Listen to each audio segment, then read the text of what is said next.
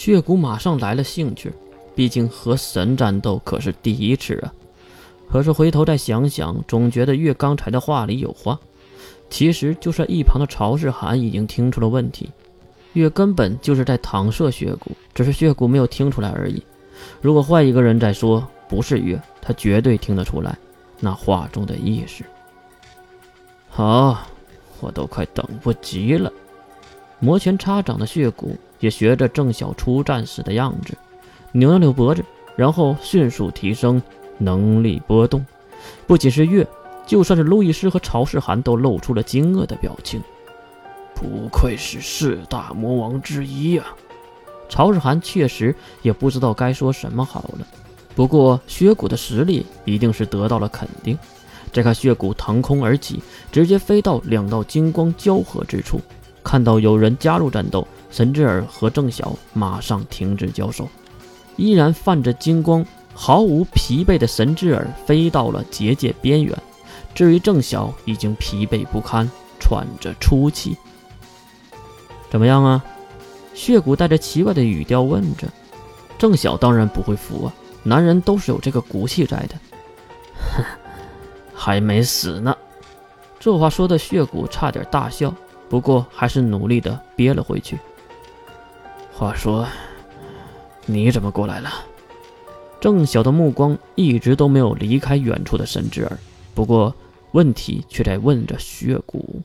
血骨耸耸肩，打趣的回答：“你的好妹妹让我来帮忙的，怕你的大舅哥打不过。”郑晓竟然突然改变了画风，说道：“确实，我不是这个家伙的对手。他成神的时间太长了，我和圣物的匹配程度……”没有他高，再这样交手下去，估计我会大败。听到郑晓的实话，血骨也就不再嘲讽，而是正经了起来。月的意思，是不是让我们打车轮战，在神之耳没有恢复神力之前弄死他？啊！郑晓竟然将目光转回来了，可想而知，血骨的话有多么没水平。其实还是那句话，换个人，如果不是月说的，血骨早就发现里面的问题了。怎么了？血骨还是没有自知之明。郑晓有些无奈了，轮到他嘲讽了。唉，你是不是脑袋瓦特了？神之耳不会自杀吗？死了以后神力不就恢复了吗？啊？对呀。郑晓的解释让血骨犹如五雷轰顶一，一瞬间他就懂了，为什么自己还这么傻，这么天真呢？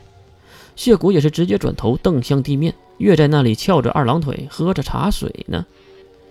哼，这个坏女人，他也只能给出这样的评价了。确实，月就是一个坏女人呢。你们聊够了吗？忽然。一阵阵嘹亮之音在神之耳那边传了过来，郑晓和血骨马上将目光投向那里。能不能别在我面前装？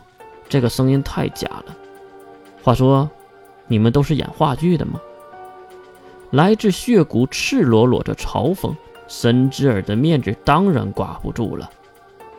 自古神魔不两立，今天我就要灭了你这个魔王！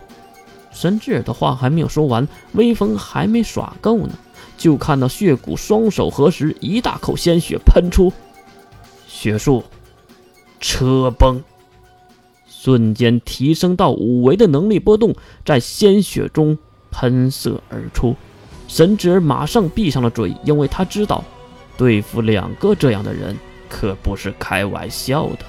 急忙开启金光，抵御眼前飞过来的这些血色滚轮。至于是什么滚轮，那就是血骨的五维招数，用血液幻化成的圆柱体在空中转动着，而圆柱体的表面还镶满了红色的尖刺，看上去是物理攻击，实则是空间能力。就看到前几个巨大的滚轮碰撞到神之耳的金光，好像没有什么伤害。可是就在后几个的时候，神之耳明显有些扛不住了，因为滚轮碰到的地方都会被空间吞噬。那神智儿为什么不躲避呢？因为他根本没有地方躲。郑晓也不是吃干饭的，在他的身边释放了不少的金光，也不知道是什么时候，血骨和郑晓的配合如此的顺畅，难道是偷偷的练习过？就凭你们！神之耳再次强化神力，硬生生的扛下了血骨的车崩。毕竟他不想去扛郑晓的神力。厉害呀！那继续吧。血术，幽王。